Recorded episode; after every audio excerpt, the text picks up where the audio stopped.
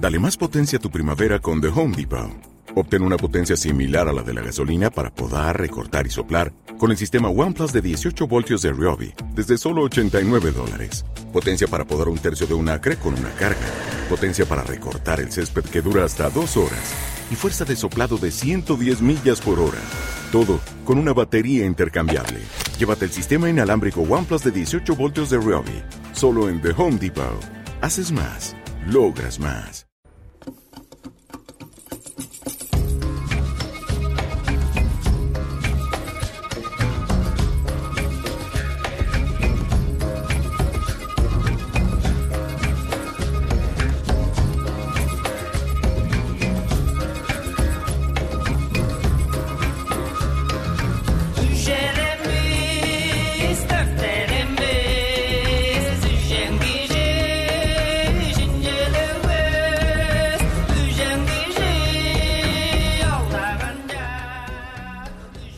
Bienvenidos a el regreso de Maitreya. Mi nombre es Leila, a mi lado Martín.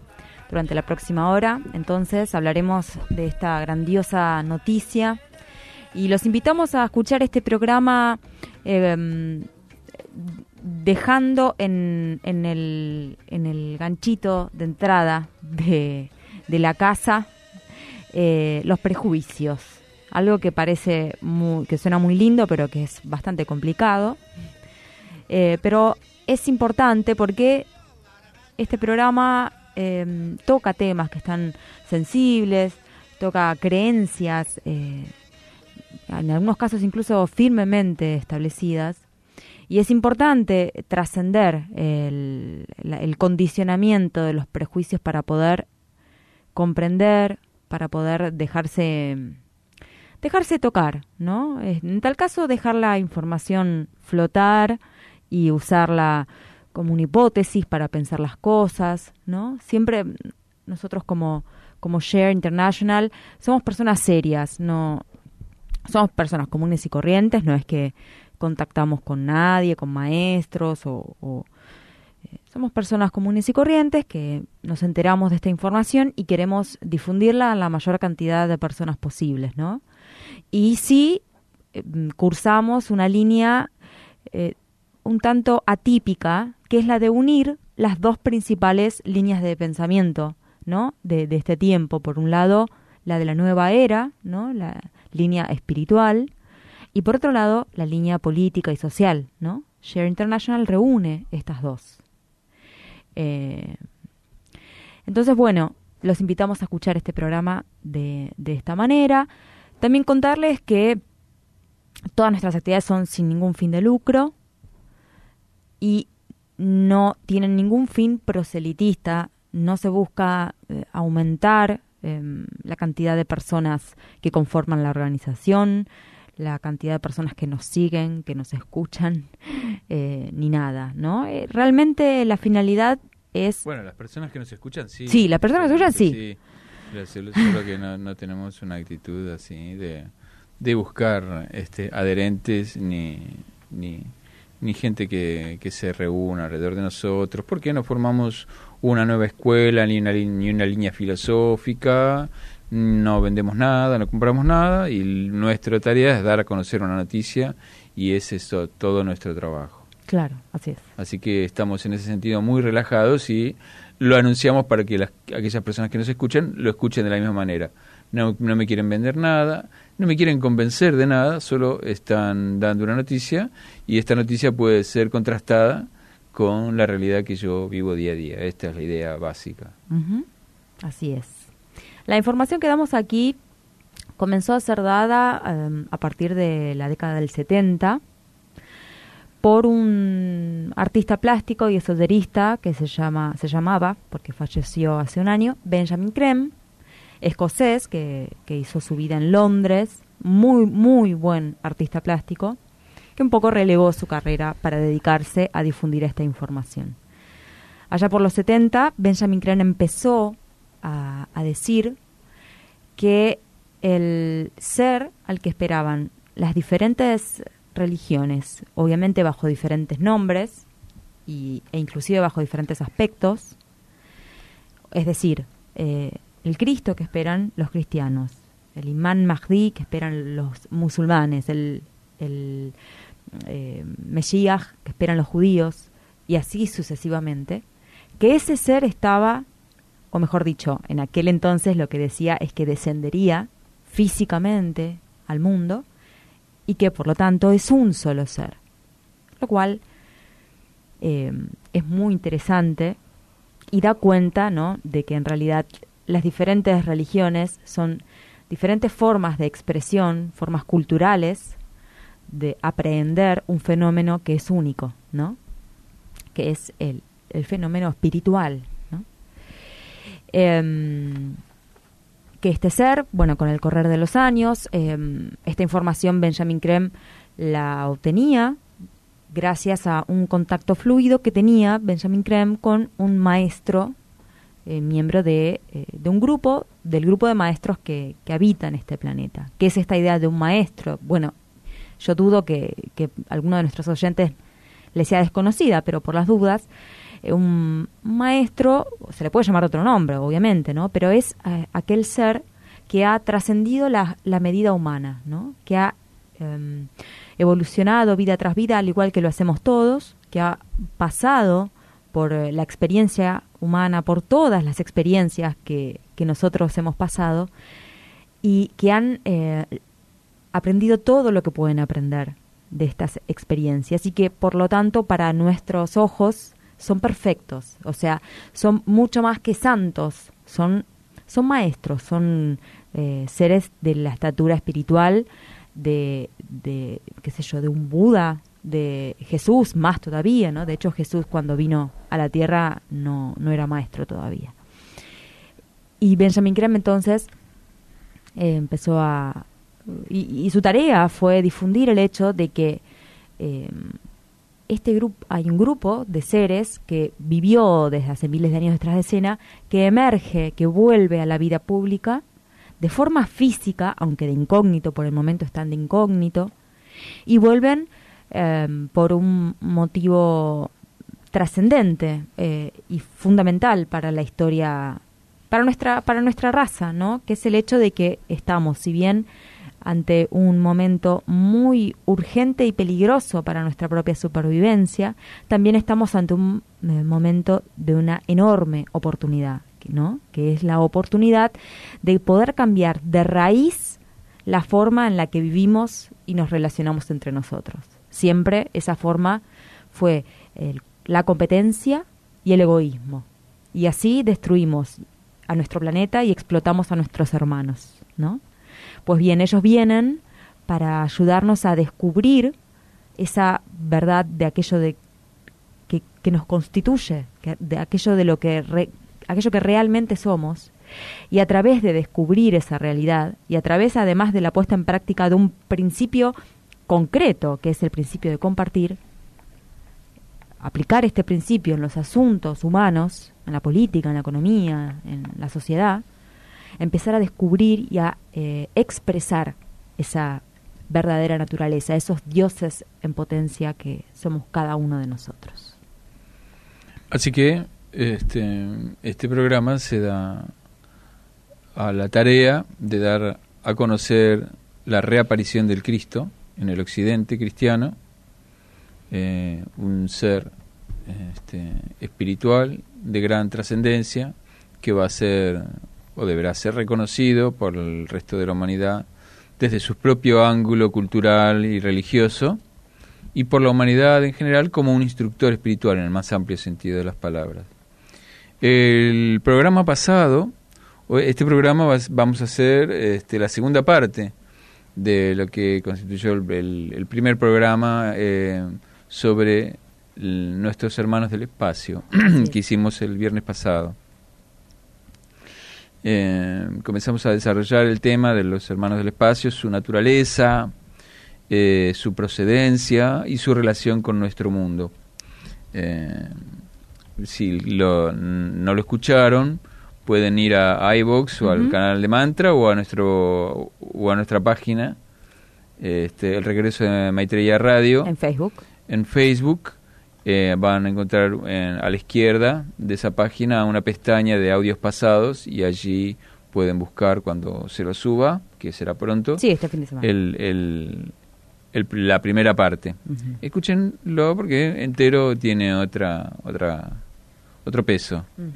Explicamos que en, en el programa pasado explicamos que el ser humano es una instancia de la evolución en todo el universo.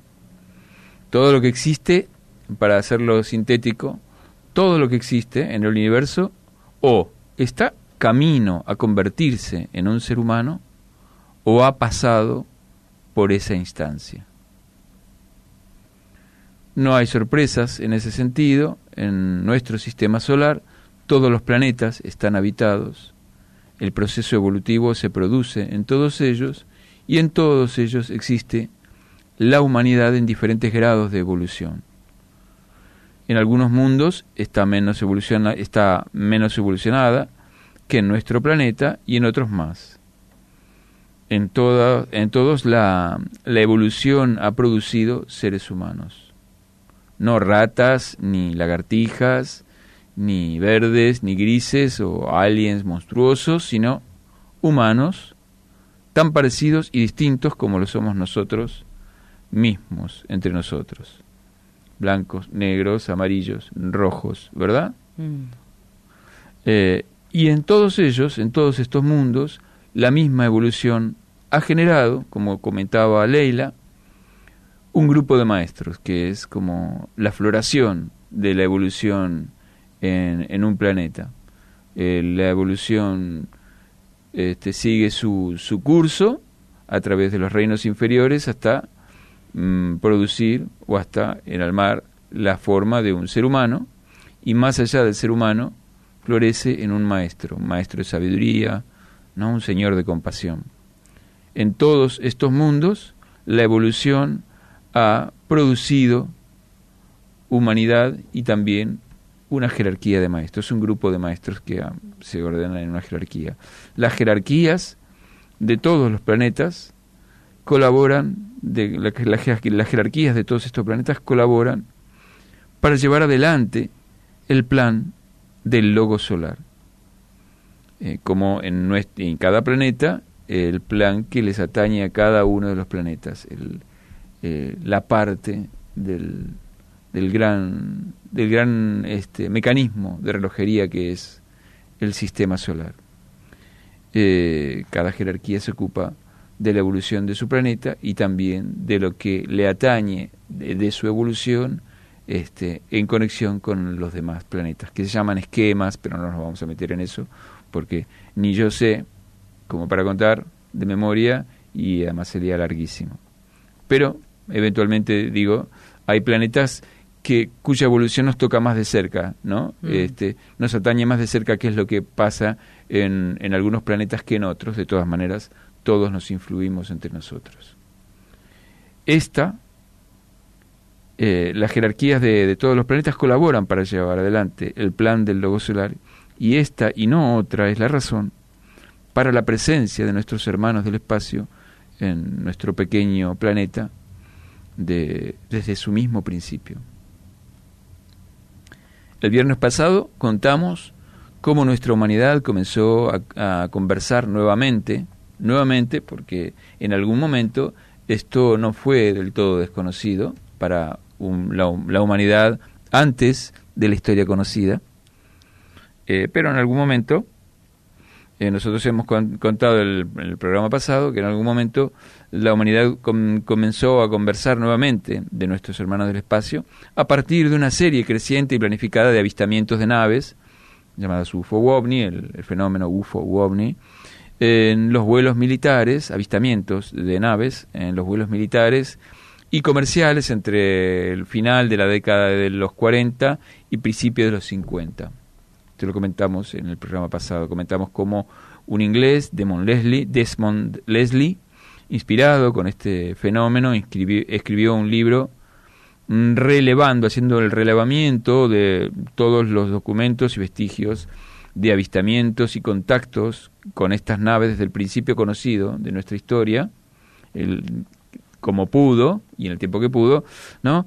Este, cómo, mm, comentamos cómo Desmond Leslie supo de la existencia de un contactado por los pilotos de estas eh, elusivas naves, el señor George Adamski, un contactado, y el famoso avistamiento, contamos el famoso avistamiento y contacto planificado con un hombre de Venus, y los documentos y registros que luego formaron parte del libro del de, mismo libro que estaba haciendo en aquel momento, los platillos voladores han aterrizado. Eh, el eh, título en inglés, porque no sé si se publicó en, en No, me parece que no.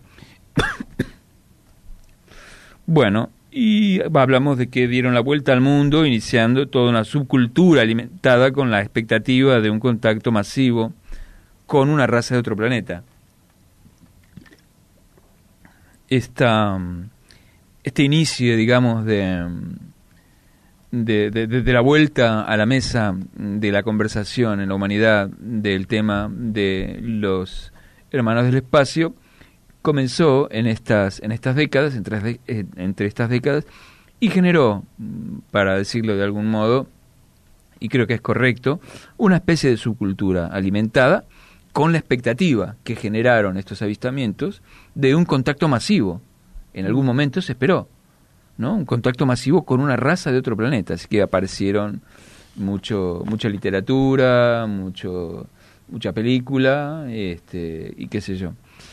También relatamos cómo estos hermanos, mediante George Adamski, dieron una semblanza de su filosofía y sabiduría, producto de su propia evolución, y cómo estas enseñanzas coincidían absolutamente con las enseñanzas dadas por Buda y Cristo y encajaban de un modo perfecto con la ancestral tradición esotérica en nuestro mundo, actualizada por nuestros maestros a través de Elena Blavatsky, La Doctrina Secreta, Elena Roerich, Agni Yoga y Alice Bailey, los libros azules, el libro de Lucy's Trust. Finalmente, eh, también comentamos cómo nuestros hermanos del espacio pergueñaron un modo de contactar discretamente con varios gobiernos de las principales potencias para colaborar en disuadir a estos estados de una nueva de meterse en una nueva guerra mundial y de la utilización del armamento nuclear creado para tal fin. Nos interesa hoy explicar en qué forma las evoluciones de los planetas vecinos participaron en nuestro propio proceso evolutivo y la relación que tienen con nuestra humanidad. Cuando nuestra humanidad todavía estaba en ciernes y la evolución sobre nuestra esfera apenas había dado, eh, generado un grupo de hombres mono, hombres bestia, hombres mono, eh, homínidos, vinieron a nuestro planeta cuando la humanidad todavía estaba en ciernes, en aquella hace 18 millones y medio de años aproximadamente, vinieron a nuestro planeta los señores de la llama, provenientes de Venus, seres de una muy elevada evolución que plantaron, por decirlo así, la semilla de la mente, de la mentalidad, en un grupo escogido de estos, de estos hombres este, en formación, medio hombres, lo cual constituyó el impulso especial en nuestra evolución. Algo contado de una manera muy metafórica en Odisea del Espacio, que, este, de Stanley Kubrick, que es muy interesante. Debido a que aún no existía una jerarquía de maestros propia, fueron maestros de Venus los que constituyeron esta jerarquía. Necesitábamos una jerarquía que planificara este, el rumbo de la evolución de los reinos en evolución en nuestro planeta y fueron maestros de Venus quienes se encargaron de esta tarea.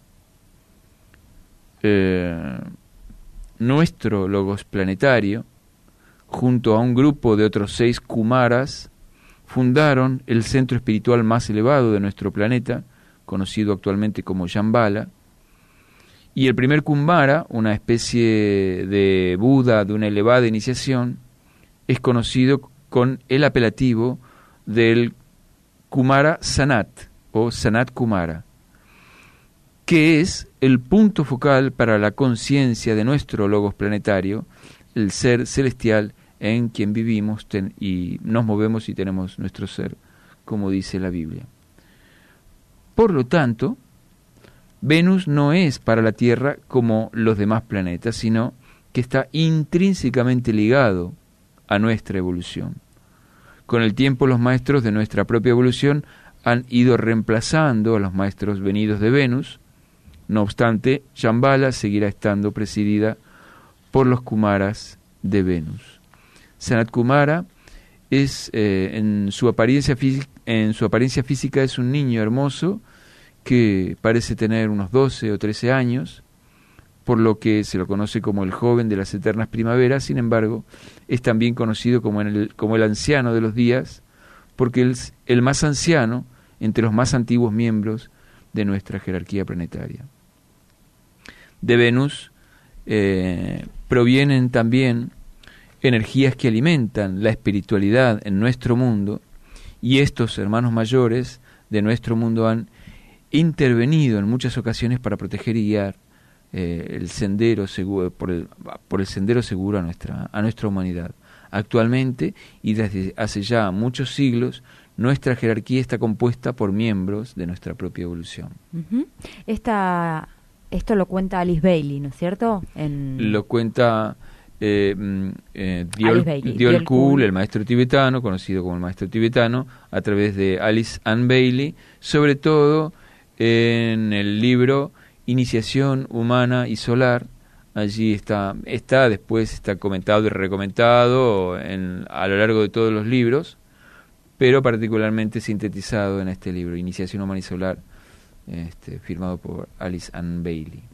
Sí, Benjamin Krem, eh, nosotros el programa pasado habíamos eh, estado comentando, o mejor dicho, sí, contando una charla transcripta de Benjamin Krem que dio en una conferencia en San Francisco en el 2010, creo.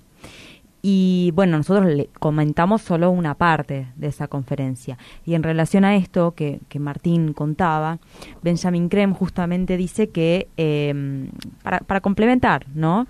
que los planetas en el sistema solar, al igual que los seres humanos, tienen distintos puntos de, evolución. ¿no? Em, que la Tierra está en un punto intermedio, digamos, y comenta que ese es el momento en el que un planeta despierta de su largo sueño y empieza a encontrar su, su verdadero propósito y significado en la Tierra. Y por eso, justamente, por todo lo que contaba Martín, es que los hermanos del espacio en este momento están aquí también, no solo desde el inicio de... Es un punto crítico. Los planetas tienen, digamos, los logos planetarios, eh, tienen siete vidas como los gatos este, tienen siete, lo que se llaman siete rondas, o sea, este, nacen y mueren eh, siete, siete veces en siete planetas en este sistema. Y cada ronda dura millones de años, ¿no? Exacto, dura millones de años, o sea, y eh, siete razas raíces, que es un poco complicado de explicar, pero estamos en la cuarta ronda y en, y en la cuarta raza de la cuarta ronda. Estamos en el punto crítico del punto crítico de nuestra evolución y por eso es que estamos todos tan nerviosos, mm. básicamente. Así que como verán, lejos de ser esos seres bestiales eh, que vienen a comernos o a secuestrarnos, eh, nuestros hermanos del espacio son, son seres que tienen inclusive una misión espiritual, que es una misión dictada dentro del plan de, de, de evolución del sistema solar, ¿no? Una de las, em, de las tareas que realizan, grandiosa tarea, que nos evita mucho dolor y sufrimiento, incluso mayor del que ya hoy en día padecemos, está relacionado con, con la energía nuclear. Desde el momento en que la humanidad descubrió la fisión nuclear, estamos desde ese momento, o sea, eh, estamos hablando desde, desde el 40 y pico, estamos arrojando energía nuclear a nuestra atmósfera que los científicos no pueden medir, porque lo que ocurre es que los, los aparatos de los científicos solo miden hasta el nivel gaseoso de la materia, pero eh, como el esoterismo y la las enseñanzas de la sabiduría eterna y el ayurveda y otras tradiciones filosóficas conocen, eh, la materia tiene niveles más sutiles, ¿no? De hecho, la ciencia está a punto de descubrir esto, el acumulador orgónico y otra serie de cosas son avances en ese sentido. La energía nuclear entonces desprende contaminación radiactiva en niveles de materia más sutil, en, puntualmente en el etéreo, el, el etéreo físico, el etérico físico. el etérico, físico que no se pueden medir y que son profundamente dañinas, porque lo que hacen es disminuir o socavar el eh, sistema inmune del cuerpo y por eso el enorme aumento de, de gripes que hay en el mundo y de otras enfermedades también, y puntualmente provoca la proliferación del Alzheimer, la proliferación y la aparición cada vez más temprana del Alzheimer. Sí, porque la, la polución que producen las centrales nucleares, sobre todo, y la manipulación, las explosiones, las pruebas atómicas, producen un gas muy fino que, como decía Ley, no, no detectan nuestros este, aparatos, que son bastante burdos, y este gas muy fino eh, enferma las eh, partes más sutiles de, de, nuestros cuerpos a nivel etérico, que después rápidamente se van traduciendo en enfermedades en el, en el cuerpo físico, pero bueno, ya básicamente las terminales nerviosas más, más sutiles, los nadis, fueron arruinados por este gas eh, y mm, como somos bastante delicados, un aparato bastante delicado, el cuerpo humano, este, genera cosas como el Alzheimer, ¿no? Cortocircuitos a nivel muy fino. Claro. Ahora, eh, ellos no pueden neutralizar toda la radiación que se emana, solo una parte, y esto está relacionado con el karma, con la ley tienen, kármica. Tienen, tienen permiso kármico para llegar hasta ahí, hasta el, solo el 30%, y hacen, eh, eh, limpian este, hasta el 30% de esta polución. Ellos tienen este permiso porque en la Segunda Guerra Mundial este, ocurrió que las fuerzas de la oscuridad, detrás de, de las fuerzas del eje, Hitler, Mussolini y, y los japoneses, estaban a la par con las fuerzas de los aliados este, por em, terminar de, de, inventar la, la, bomba de hidrógeno. Así que eh, la, la paridad era tal que los maestros de la jerarquía, viendo el peligro de que finalmente fuesen las fuerzas de la oscuridad las que triunfaran, sobre la humanidad y generaran este, por más de mil años tal vez un, un oscurecimiento en la evolución de nuestro planeta, pidieron, este, solicitaron la ayuda de, eh, de Sanat Kumara, este, pidieron un concilio que se produjo, participaron el señor de la civilización y el, y el, este, y el Manú, junto con, con, este, con Sanat Kumara, y allí Sanat Kumara decidió eh, revelar la, la, los cálculos finales que se les permitiese a las fuerzas de, la, de los aliados que terminasen antes la bomba de hidrógeno para que ellos fuesen quienes pusieran el fin a, la Segunda Guerra y evitasen este, la entronización de la oscuridad en nuestro planeta, el tercer las fuerzas anticrísticas. Así que ellos quedaron, como se dice en Argentina, pegados a, a, la, a la invención. Recordando que Sanat Kumara viene de, Venus. claro, exactamente, como decíamos recién, siendo que Sanat Kumara mm, eh, viene de Venus, él se comprometió, él hizo un, un sacrificio más dentro de... Él es conocido como el gran sacrificio. Y él se sacrificó tal vez aún más, quedando ligado este, también por la revelación final de este secreto para evitar este, un retraso mm, eh, más en nuestra evolución. Así que es también por eso que las naves andan por nuestro mundo como abejas, limpiando, este, en vez de abducir. Abducir no abduce, no abduce nadie. Acá la, la, la, la policía abduce en, en, este mundo. este, secuestra, eh, mata y tira en el río a la gente, este, los hermanos del espacio ayudan. Y eso es lo que vienen haciendo hace miles de años. Otra cosa que hacen, cabe aclarar que no solo las explosiones, eh, o mejor dicho, los experimentos que se hacen para avanzar en las armas nucleares y demás, contaminan, y o por supuesto las centrales de energía nuclear también contaminan. ¿eh? De hecho, a esto, mira, casi me olvidaba que me iba. Cuando ocurrió el tsunami en Japón, y bueno, todo ese desastre tremendo Fukushima. en Fukushima y qué sé yo, eh, hubo por lo menos dos videos, pero uno seguro alucinante en el que se veía un montón como si fuesen globitos blancos vistos desde muy lejos, digamos, todos volando alrededor de, pero como si te dijese cientos, ¿no? Como un enjambre. Como un enjambre de globitos blancos volando alrededor de esos tubos enormes que, que despiden el, el humo nuclear. Eh, hablamos en este programa de eso. Otra de las cosas que hacen está relacionada con eh, lo que Maitreya denomina la ciencia de la luz.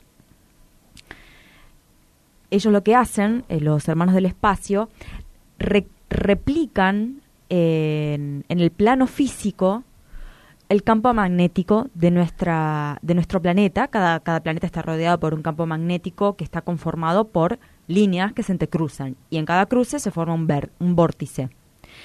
Estos vórtices están siendo replicados en el plano físico denso por los hermanos del espacio como parte de un nuevo entramado energético que es este llamado la ciencia de la luz, que como siempre comenta Martín, es una ciencia inagotable, que no genera polución y por lo tanto eh, mm, nos permite liberarnos Es una tecnología limpia, de, de energía limpia, inagotable, este, que no genera ninguna clase segura. de roces y completamente segura. ¿no? Exacto. Obviamente este tipo de energía no será proporcionada a la humanidad hasta que ésta abandone por completo la idea de la guerra. Pero que básicamente se alimenta de la luz proporcionada por el Sol a través del campo etérico de nuestro planeta, recolectada en el campo eléctrico de nuestro planeta. Electromagnético. Entonces, sí, etérico, electromagnético. Mm. Eh, entonces, este, algunos de estos vórtices son replicados en el plano físico por los hermanos del espacio, pero sobre todo como para, además, aprovechar y dar, este, dejar la carta, como decía Benjamin, la carta de presentación de estos hermanos, es decir, eh, EA, estamos aquí, este, pronto, pronto sucederá algo que revelará una historia verdadera de este de, de esta relación muy antigua entre nuestros vecinos de Marte y Venus sobre todo y nuestro planeta. Y en algún momento tal vez este se, se organicen campeonatos de fútbol, ¿por qué no? No, por favor, basta de campeonato de fútbol. Podría ser. No. Eh, adivinen eh, qué cosas son estos vórtices replicados en el plano físico. ¿eh? Adivinen qué cosas, qué son estas réplicas en Ah, el ¿en dónde plano se ven? físico. ¿Cómo, cómo, cómo aparecen? Sí, sí, bueno, sí. son los famosos círculos de las cosechas o crop circles. Sí, algunos de ellos, ¿no? Porque en muchos muchos crop circles son dibujos, este, claramente, ¿no? Sí, sí, Este, sí, sí. De otro tipo, pero Otras réplicas son invisibles, no es que solo los crop circles son estas, estas réplicas. se, se pro- están en todo, en- alrededor de todo el globo, no solo en el sur de Inglaterra como los crop circles, pero este, en particular eh, al sur de Inglaterra se hacen con, con sobre el plano físico para delatar su presencia de una manera este, artística, realmente artística, eh, muy muy bella y para generar un interés además muy muy pacífico porque ahí se encuentran científicos, matemáticos, artistas, así que se produce un encuentro muy lindo. Donde, donde aparece la, la benevolencia se producen encuentros este, agradables de, de las ciencias y las artes. En el regreso de Maitreya Radio, en la página de, en la página de Facebook, está un video de un crop circle tomado desde un edificio, desde un, un helicóptero, eh, que posteamos el, el viernes pasado. Vamos a nuestro primer corte musical.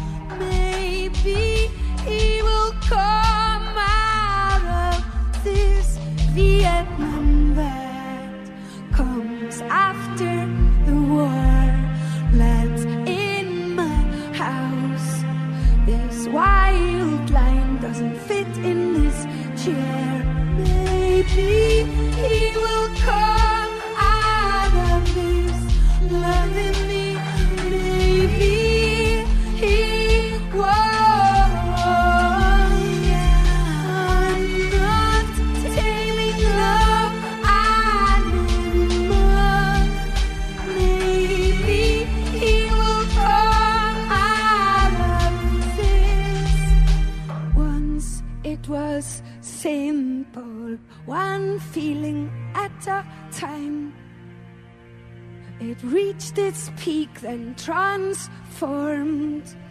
These abstract, complex feelings, I just don't know how to handle them.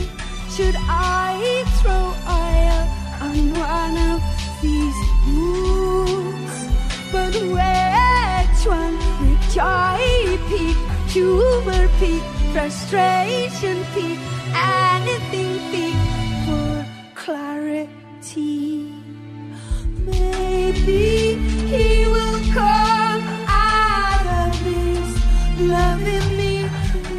Bueno, Bjork, que seguro que bajó de, un- de una nave. sí, sí, muy, muy a tono con el tema de hoy. Bueno, eh, recordamos entonces para comunicarse con nosotros pueden ir a nuestra página de Facebook, El Regreso de Maitreya Radio. Está nuestro mail, argentina.yare.gmail.com Repito, argentina.yare con sh arroba gmail.com Bueno, y en el regreso de Maitreya Radio hay distintas cosas que van a encontrar. Están los, como dijo Martín hace un rato, los audios de los programas pasados, está eh, los eventos que hacemos en internet, generalmente por YouTube. Todos los primeros domingos del mes a la tarde damos una charla sobre la información básica. Eh, dura una hora y cuarto, una hora y media, hay un chat en vivo, así que se puede interactuar. Entonces, en el regreso de Maitreya están los links a estas charlas y eventualmente alguna otra cosa que se haga.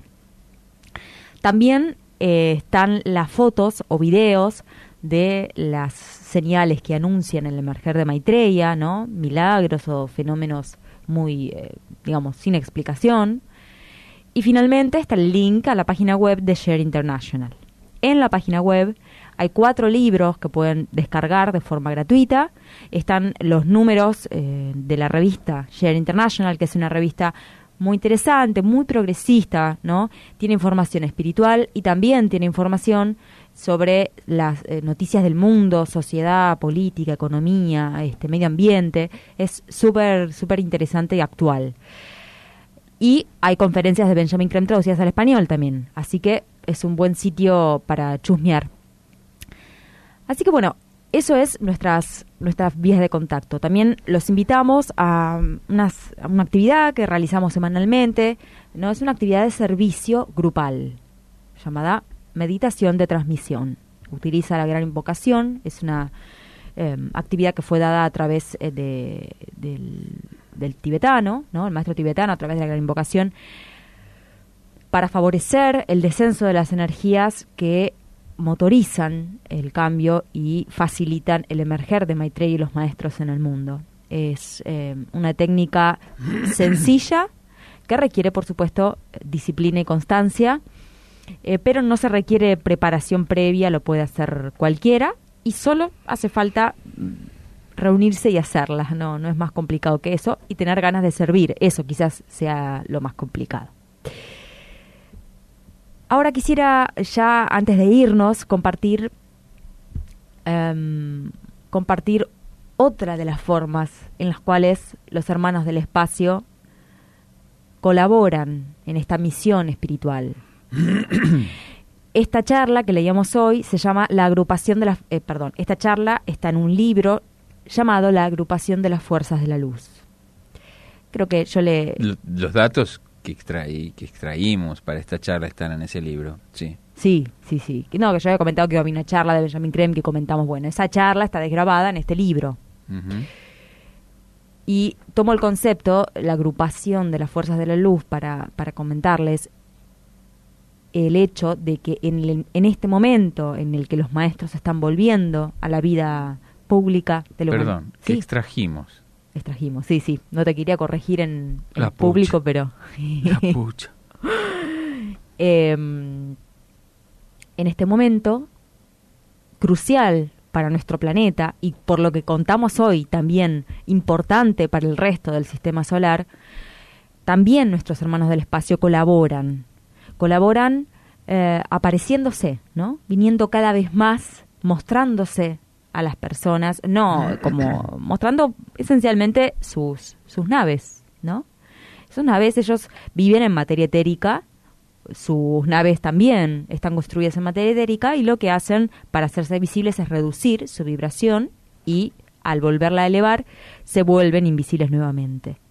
De esta manera se colabora en crear un clima de expectación, de esperanza, ¿no? de eh, algo que está por ocurrir, no algo trascendente.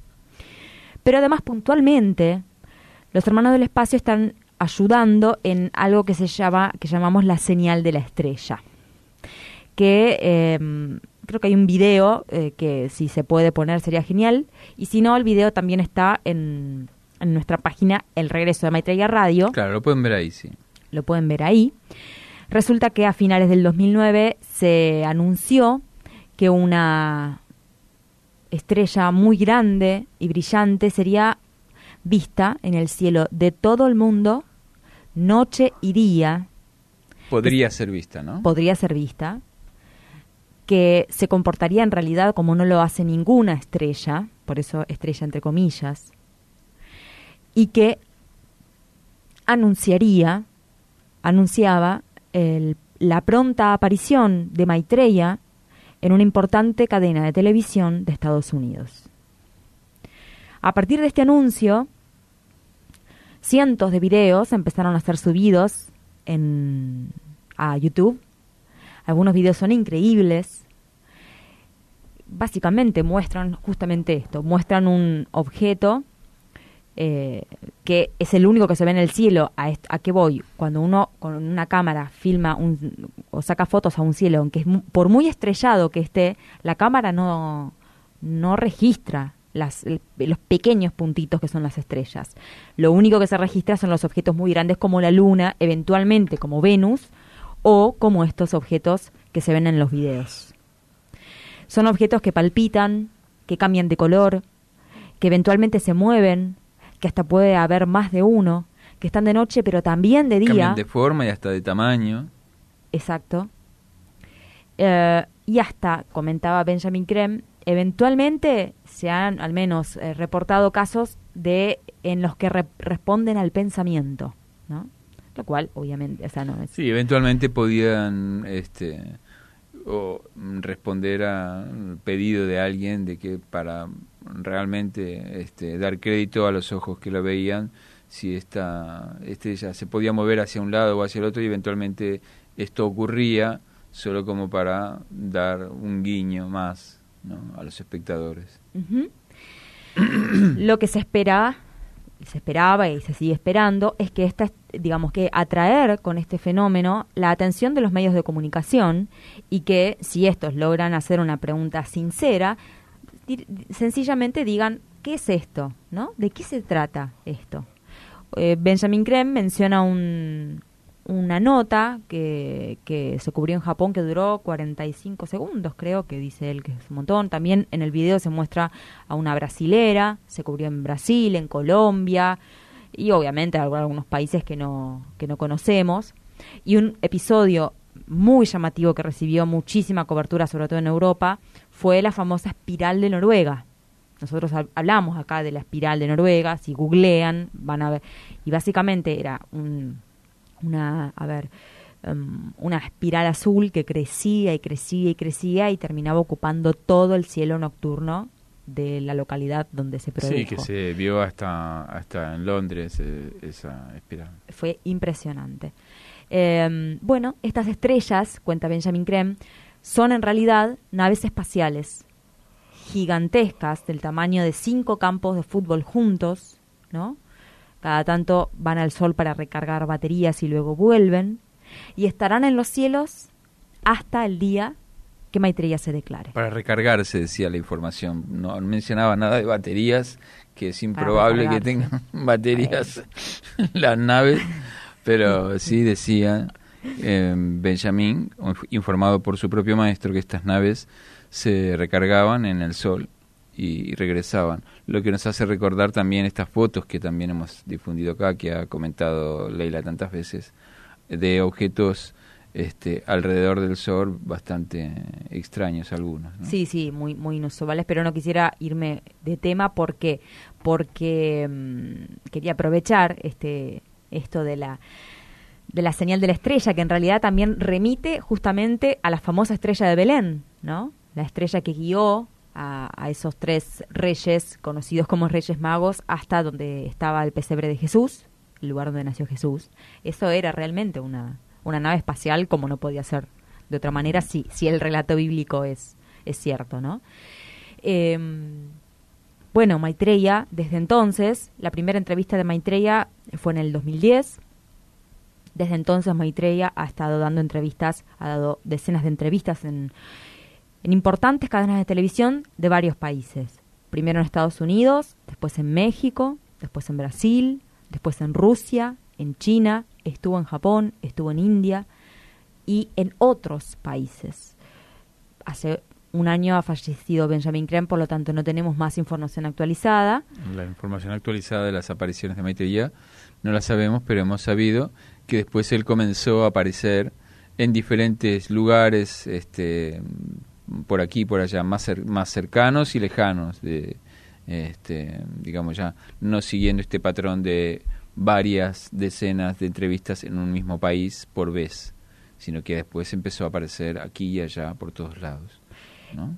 todo este proceso, ¿no? Eh, eh, Maitreya en, en sus entrevistas habla eh, como puede, lentamente, tratando de cada vez avanzar más en la, pos- en la posibilidad de explayarse sobre sus ideas, ¿no? sobre la importancia de, de- de compartir, de cuál es la naturaleza de la vida, de, de, bueno, explaya sus ideas y todo este proceso de entrevistas conducirá al- a un momento en el cual él pueda, a través de una de una conferencia de prensa mundial, darse a conocer, ya no como el, digamos, eh, Pedro o Juan, el nombre que usa para manejarse entre los hombres, sino como quien verdaderamente es, Maitreya, el instructor del mundo. Y a partir de ese momento, eh, bueno, tendremos la oportunidad de, de cambiar y hacer todas las cosas nuevas.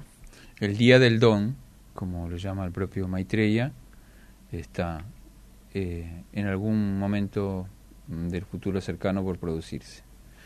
Por lo tanto, nos vamos, este, como siempre, leyendo un fragmento de uno de los mensajes de Maitreya, una- unas palabras de Maitreya. Mis queridos amigos, estoy feliz de estar con vosotros una vez más de esta manera. Pronto me veréis en pleno hecho.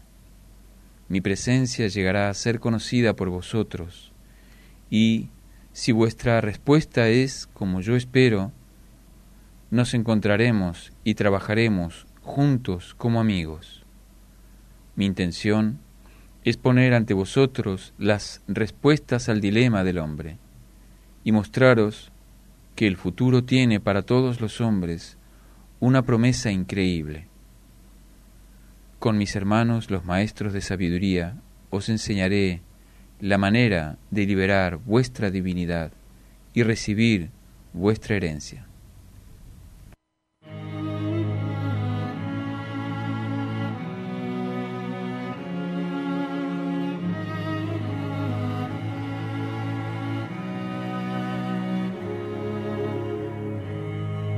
These accidents that happen follow the dot. Coincidence makes sense only with you. You don't have to speak.